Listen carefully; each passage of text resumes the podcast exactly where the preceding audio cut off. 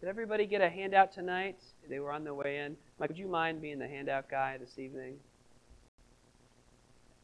And would one of you guys mind getting the doors on your way out tonight? 20 to 22. Absolutely.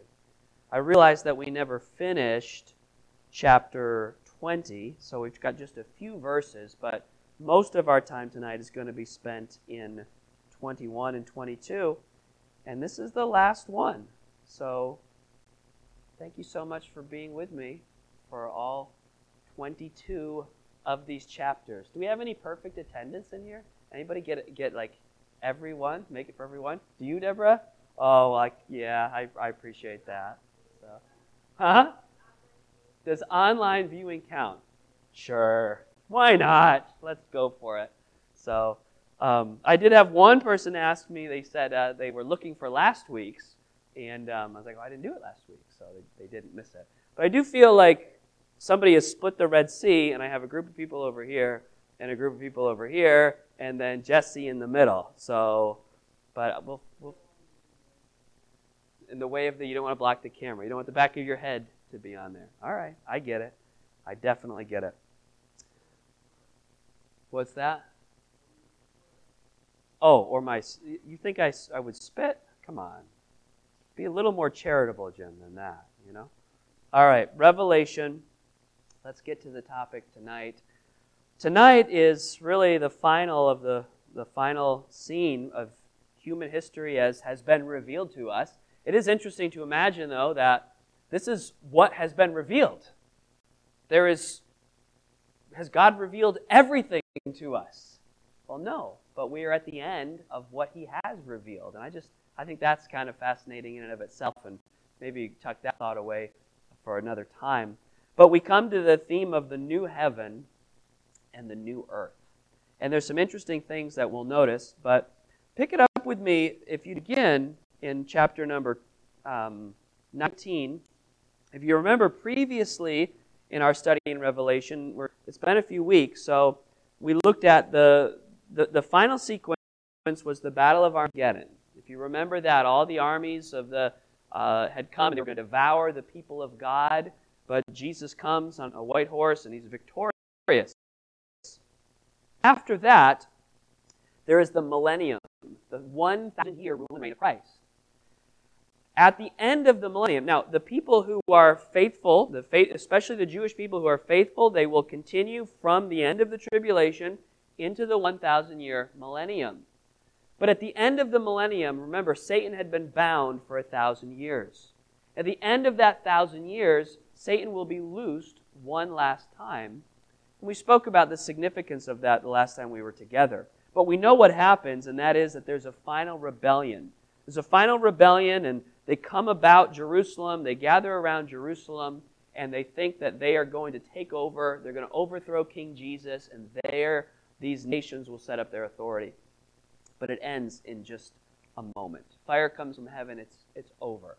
And that is Satan's very last stand. It says in chapter 20 and verse 10 the devil that deceived them was cast into the lake of fire and brimstone, where the beast and the false prophet are, and shall be tormented day and night forever and ever. And so that is the end and the final destruction of Satan.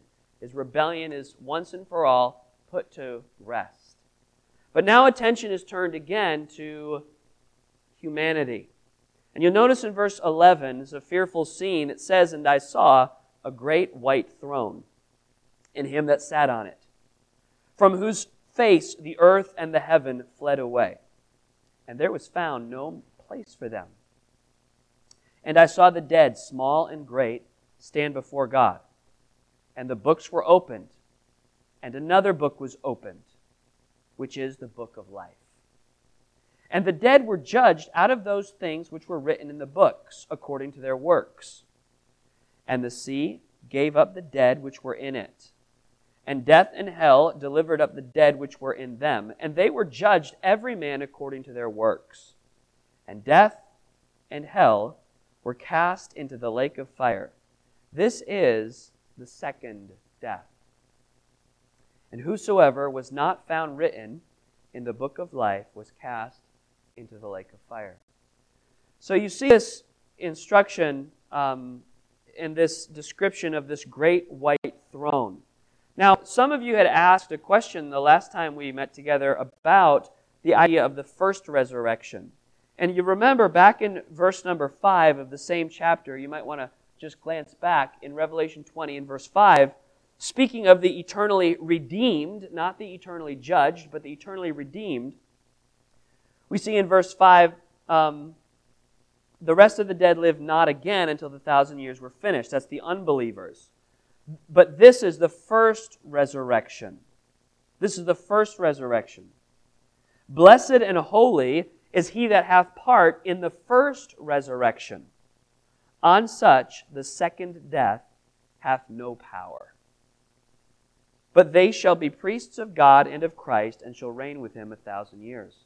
So the first resurrection is the resurrection to life believers, both believers of this current age and believers of the uh, of the tribulation age that die during that time. When we come to the end of that period, both of uh, both companies of redeemed, their bodies will be resurrected. So, for instance, if a believer if a believer passes away today, their body goes to the grave or to the sea or where, wherever the body lies but their soul goes to be with the Lord. But there will be a resurrection. There will be a blessed resurrection where the body comes out of the, the Bible says that the bodies will come out of the grave, they'll come out of the sea, they'll come out of the land, and our very physical bodies will be reconstituted and we'll take part in that first resurrection. Blessed is happy to be part of that first resurrection because the second death will have no power over those who are part of the first resurrection. Jesus went before us. He is the first fruits of the resurrection. Paul would speak at great lengths about the, the resurrection that we look forward to. So your salvation is not complete because your body has yet to be redeemed.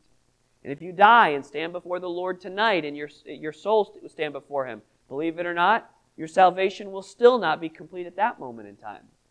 The, the work of salvation is complete at that resurrection, the resurrection unto life.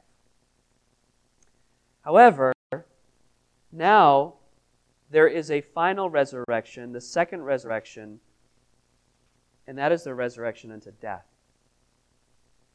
You notice there's a great white throne, and in verse 12, in verse 12, the dead, small and great, stand before God.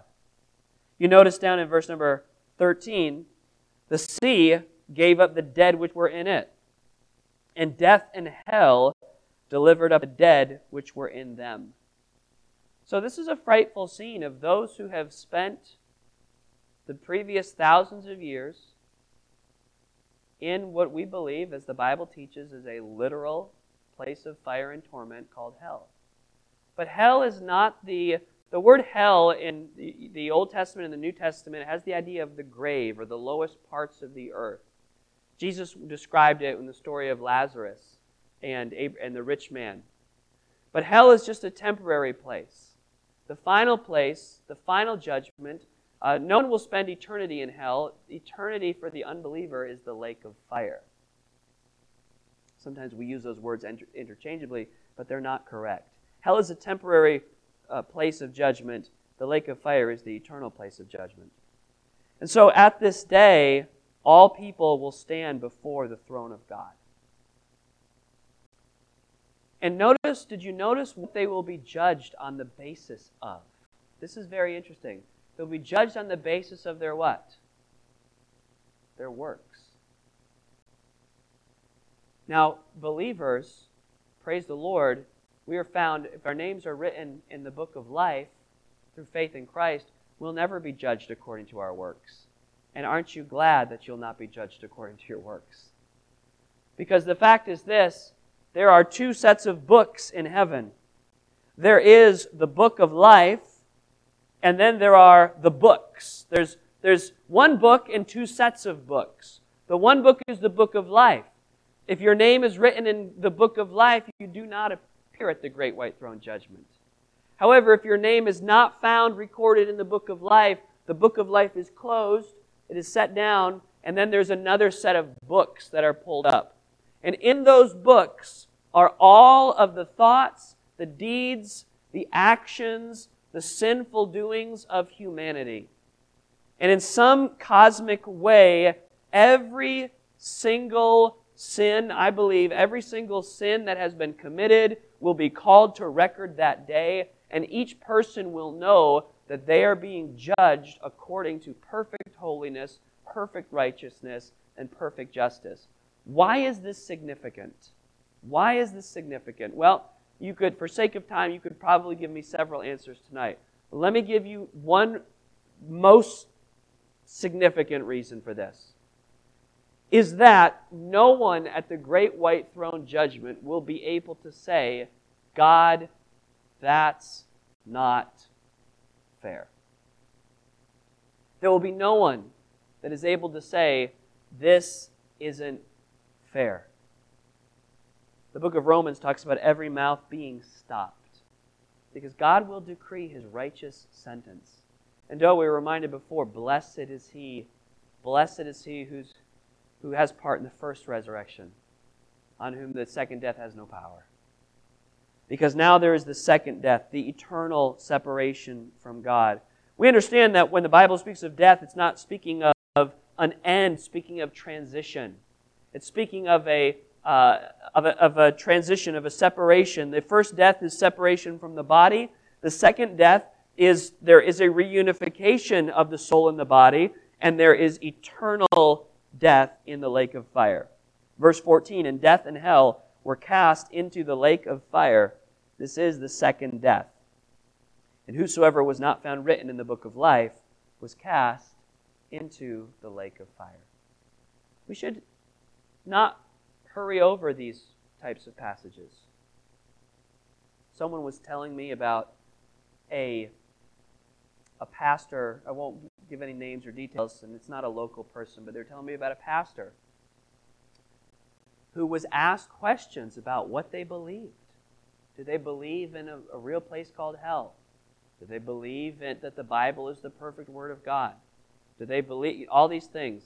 And sadly, the pastor was unable to give an actual straight answer. The answer was, well, some people believe this, and some people believe this. But, sir, what do you believe? Well, some people say this, and some people say that. And that's sadly a brand of Christianity that is pervasive in, in this region of the country. But the fact is, we do not have the luxury, we do not have the right or the authority to make those kinds of statements. Because not just pastors, although pastors, the Bible says, will receive, um, my, brethren, be not many masters, for you shall receive the greater condemnation. Anyone who claims to be a pastor, we stand in, we will stand in, act, in judgment for what we say, what we teach people, which is a sobering thought. But Christian, I would submit to you, you, you stand at the same judgment.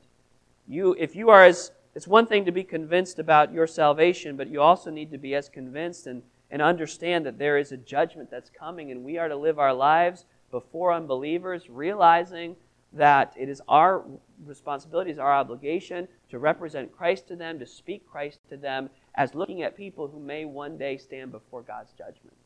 It's a serious calling, this calling to be ambassadors for Christ. We don't, it's not a matter that we can take lightly. There is an eternal death that awaits the unregenerate, and we must be, our lives must be about the business of proclaiming the gospel. Now, that's all done. It's all put away.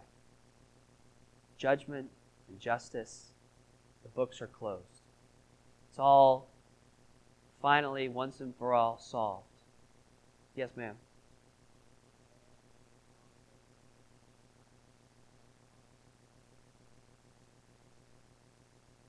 Yes. No. All of the dead throughout all of the, because that's where it says that death and like hell gave up the dead which were in it, the sea. So this is to be understood as all of those who have died in an unbelieving state. Yes. Not the believers. That's what we saw in, in if you remember in verses 5 or 4, 5 and 6 that's referring to those who were part of the first resurrection on whom the second death has no power. So this is the unbelieving dead who stand before God.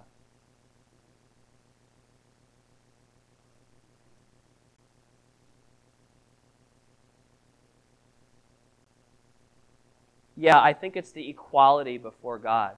There are people that will, there are great men and women who will suffer the judgment of God, and there are people that lived less significant lives, in, in, and that's not relevant at the judgment seat.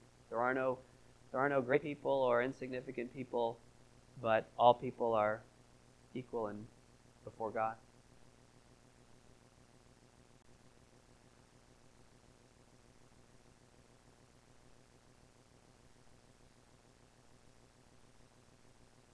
Yeah, no, people that are alive today that are not believers will be a part of the second death. Yes, all dead throughout all of the ages. Correct. Yeah. Because this is the final judgment. We, we are past the church, the, the, the dispensation to Israel is done with, the dispensation to the church is done with, the millennium dispensation is done with, and now we are entering eternity, the final dispensation, if you will. We're entering the eternal state, and so the final judgment is occurring right now, which now it transitions to 20 in chapter 21 into the eternal state of the redeemed. Okay? Anybody else on that? Okay, let's go now. So that's put away. It's done. The final judgment has been, the final sentence has been decreed. And now the glory of eternity is revealed. And in chapter 21, the new heaven and the new earth. There's a conception that we are going to float on the clouds of heaven for all of eternity. You'll find that nothing could be further from the truth. That is not the plan of God for humanity. Um, it says in verse 21, or verse 1 of chapter 21, I saw a new heaven and a new earth. So we're going right back to the, the Garden of Eden. In the beginning, God created the heaven and the earth. And now there's a recreation, a new heaven and a new earth. For the first heaven and the first earth were passed away, and there was no more sea. Now, this is interesting. No more sea. Now, does this mean that there is no water in the new earth? I don't think it means that. But it's interesting to note that in the Bible, the sea is not thought of as a happy place. The sea was a place of danger and chaos and uncertainty. And so you find this theme, and that's actually another Bible study that, that could be done. But it says that there is no more sea.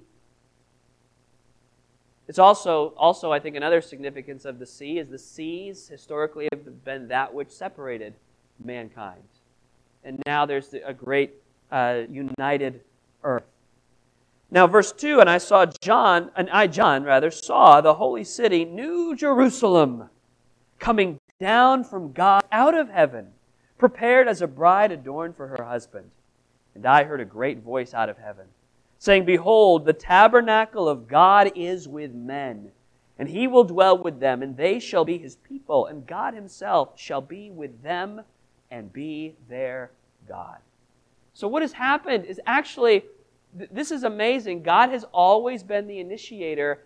God is at the, in, in the new heaven and the new earth, we are not going to God, but what is happening? God is coming down to us. God is coming to us to dwell with his people. And the city, New Jerusalem, which we often refer to as heaven, is going to be a geographical location on planet Earth, or on the new planet Earth. So, in reality, for eternity, we're not going to live out there in outer space. We're going to live well, not here either, but in the new here.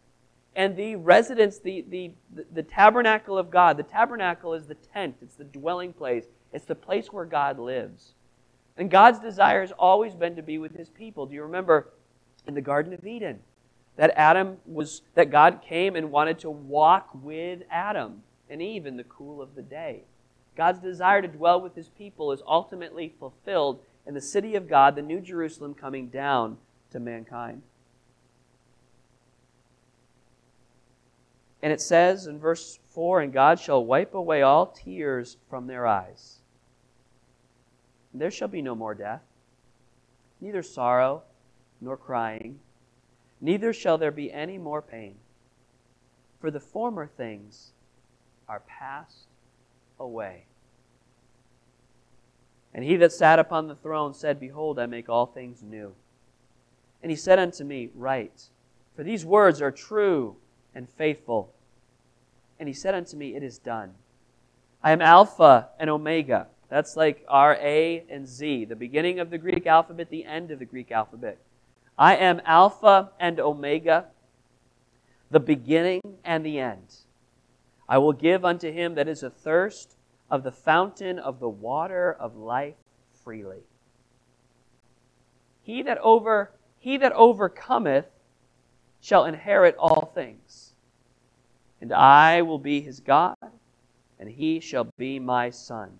Interesting that theme of he that overcometh shall inherit all things. I will be his God, he shall be my son.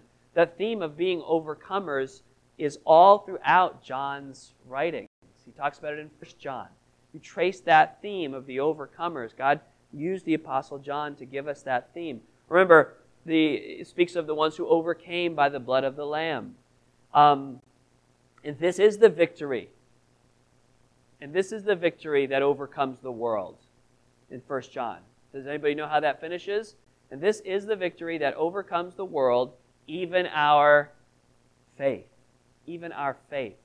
So some people have fearfully looked at this passage and said, Oh no, I don't know if I'm an overcomer. I don't know if I've been good enough. And is this passage teaching us that, oh, you better try hard to be? No. Follow the theme of the overcomer through John's, through John's gospel, through the epistles of John, in the book of Revelation. The, the, the believers are the overcomers. We are the ones who will overcome, not by our strength, but by his strength. Remember, Jesus said, the, and Jesus touched on this in the Sermon on the Mount the meek shall what? The meek shall inherit the earth. That's what this is speaking about. Verse 8 But the fearful and unbelieving, the abominable, murderers, whoremongers, sorcerers, idolaters, and all liars shall have their part in the lake which burneth with fire and brimstone, which is the second death. Any questions before we move on? Yes, sir.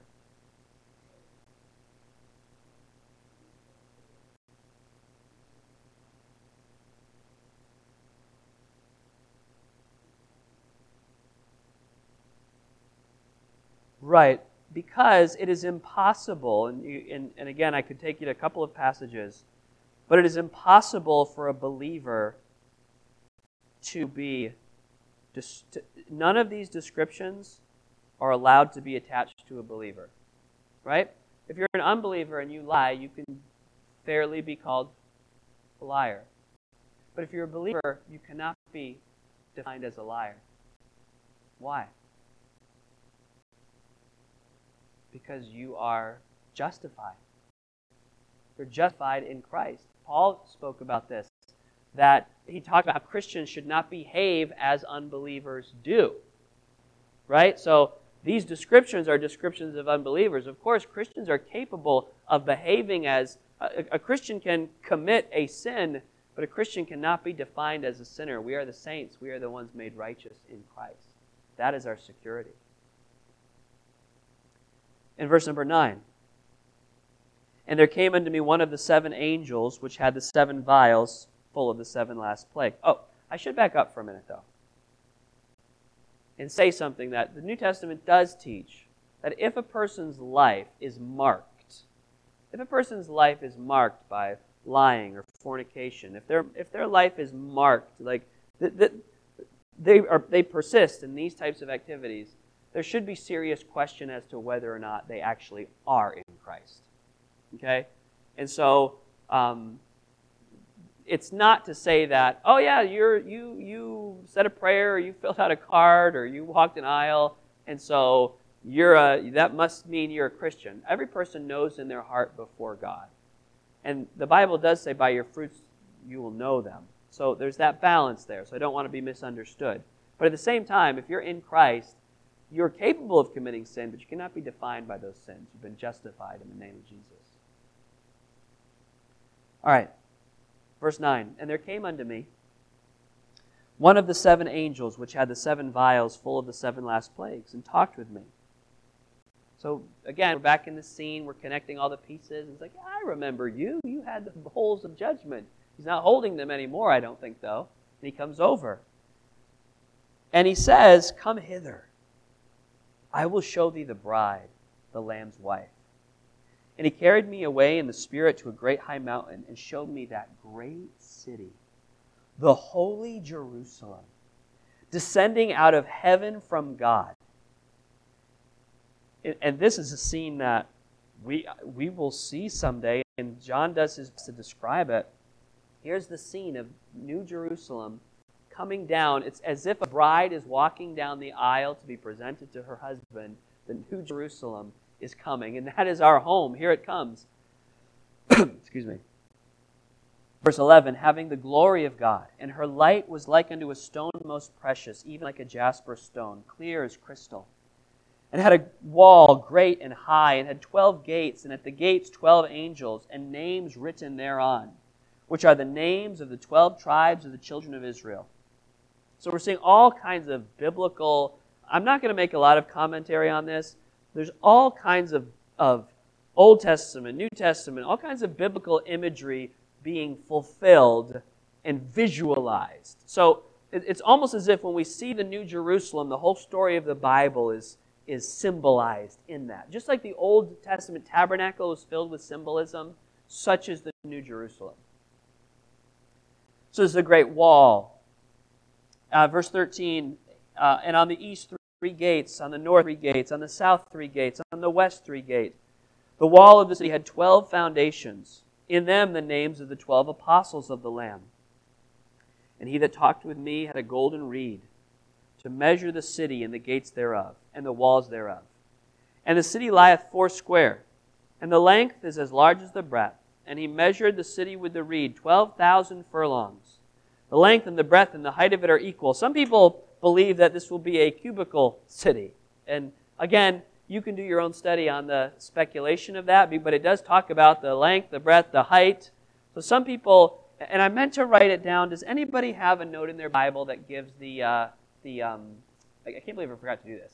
The the um, the equivalent measurements. You have that. What do you got? We're in verse seven. Right. So 1,400 miles. And it says it's 14 what a city right? 1400 miles this way 1400 miles this way and apparently 1400 miles this way. I don't know. Sounds pretty cool. That's all i'm going to say. So and 17 he measured the wall thereof 144 cubits that's the thickness 144 cubits that would be uh, 144 times 1.5 is how many feet it is. So 215 or something like that feet thick. Like those are some serious walls right there. Um, where did I leave off? According to the measure of man, that is of an angel. Verse 18. And the building of the wall. Now think. Now look at the think of the colors and the and the jewels. The wall was of jasper the city was pure gold, like unto clear glass. The, the foundation of the wall of the city were garnished with all manner of precious stones. This is like, I still remember, I've, I've been to New York City a lot of times, but, well, it's always impressive when you get to the city. I mean, it's just, it, it's just impressive. But one time, this is about five or six years ago, I took the train from Rensselaer Station to Penn Station, and I got out in, I don't know if it was actually Penn Station. I don't. I, I got out right in the heart of the city. I mean, I'd never that had never happened to me before.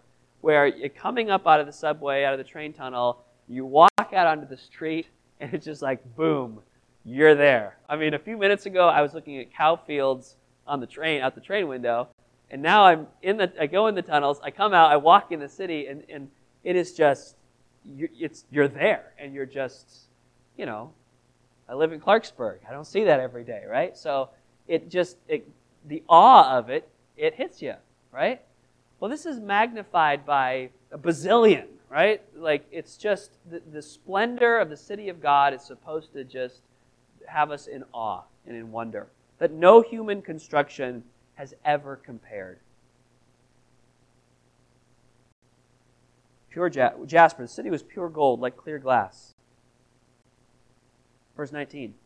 Foundations of the wall of the city were garnished with all manner of precious stones. The first foundation was jasper, the second sapphire, the third a chalcedony, the fourth an emerald, the fifth sardonyx, the sixth sardius, the seventh chrysolite, the eighth beryl, the ninth a topaz, the tenth uh, a chrysot, yeah, the eleventh a jacinth, the twelfth an amethyst, twenty-one, and the twelve gates were twelve pearls. Every several gate was of one pearl, and the street of the city was pure gold, as it were transparent glass. And I saw no temple therein for the Lord God Almighty and the Lamb are the temple of it. And the city had no need of the sun, neither of the moon to shine in it. For the glory of God did lighten it, and the Lamb is the light thereof. You remember the, I mean, I mean, again, now all these, God is light, and in him is no darkness at all. The theme of the temple in the Old Testament, there's a tabernacle, then there's a temple. In the New Testament, we are the temple, and the church is the temple. But in eternity, there's no need of a temple because we are eternally in the presence of God. There's perfect light, no need of the sun. Verse 24, now this is kind of interesting. The nations of them which are saved shall walk in the light of it, and the kings of the earth do bring their glory and honor into it. Now that, that one really stands out to me. I think there's going to be a parade of nations in the in the city. The nations that God had established and the kings that were saved, that, that and I believe the, the kings, the rulers, the presidents, those who, who, who, because remember, God appoints rulers, right? And there are rulers that have honored God. It says here that the kings are going to bring their honor into the city.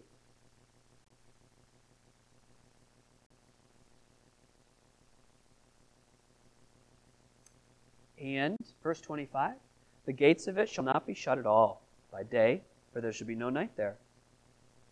And they shall bring the glory and honor of the nations into it. And there shall in no wise enter into it anything that defileth, neither whatsoever worketh abomination or maketh a lie, but they which are written in the Lamb's book of life. No possibility of temptation or sin or anything. It is put away forever. And he showed me a pure river of water, clear as crystal, proceeding out of the throne of God and of the Lamb in the midst of the street of it, and on either side of the river was there the tree of life, which bare twelve manner of fruits, and yielded her fruit every month, and the leaves of the tree were for the healing of the nations. And there shall be no more curse, but the throne of God and of the Lamb shall be in it, and his servants shall serve him, and they shall see his face, and his name shall be in their foreheads. And there shall be no night there, and they need no candle, neither light of the sun. For the Lord, God giveth them light, and they shall reign forever and ever. And he said unto me, These sayings are faithful and true. And the Lord God of the holy prophets sent his angel, sent his angel to show unto his servants the things which must shortly be done. Behold, I come quickly. I come quickly. Blessed is he that keepeth the sayings of the prophecy of this book. And I, John, saw these things and heard them. And when I had heard and seen, I fell down to worship before the feet of the angel which showed me these things. Then saith he unto me, See thou do it not, for I am thy fellow servant, and of thy brethren the prophets, and of them which keep the sayings of this book. Worship God. Interesting that, uh, just a note on the deity of Christ, Jesus always accepted worship because he is worthy of it. He is divine but the angels would never accept worship. Verse 10 And he saith unto me, Seal not the sayings of the prophecy of this book, for the time is at hand.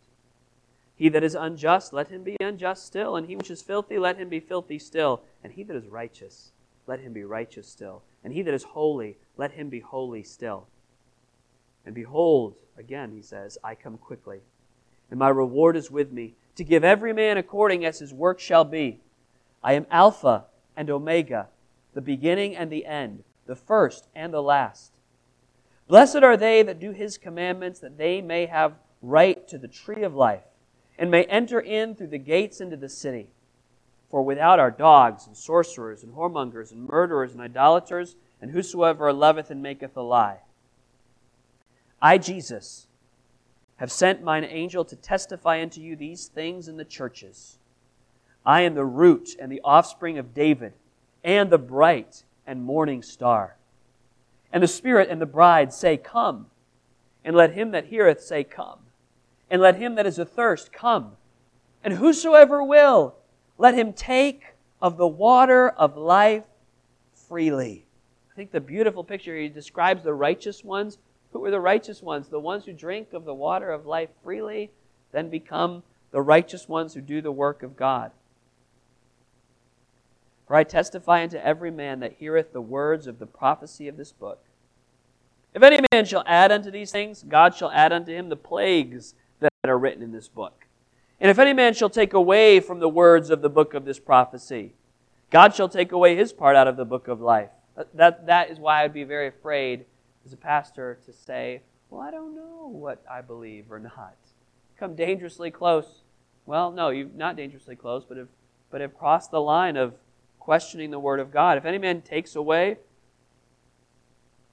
or adds, God shall take away his part out of the book of life and out of the holy city and from the things which are written in this book. He which testifieth these things saith, Surely I come quickly. That's the third time we've seen that. Amen. Even so, come, Lord Jesus. If you remember the, the song, um, It is Well with My Soul, that one verse, and Lord, haste the day when the face shall be sight, the clouds be rolled back as a scroll, the trump shall resound, and the Lord shall appear. And then what is the line in that song? Even so. If you never if you never grab the significance of that, he's the, the songwriter is pulling even so from right here. Amen. The voice of every Christian, when we read the book of Revelation, as we've studied the book of Revelation, the point isn't like, oh, I think I know who the Antichrist is going to be. Oh, I think I know what this prophecy and this war is going to be and what this nation is.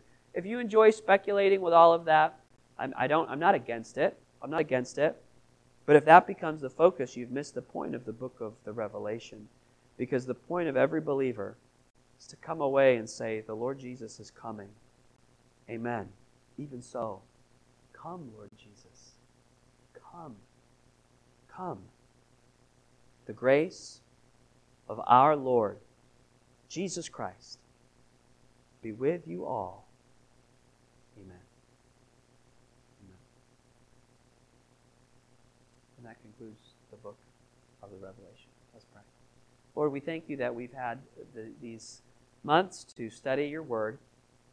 We've seen wonderful truths and, and, and some horrible truths, God.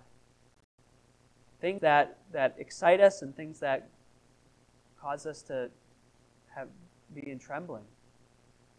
But we thank you that you have given us the assurance that because of Christ, our names are in the book of life, that we don't have to fear any of things that are going to come to pass. But God, give us, give us a, an eternal perspective and a, a view of eternity that, that the lives that we live are short and they must be dedicated to your honor and glory. Pray all of this in Jesus' Amen.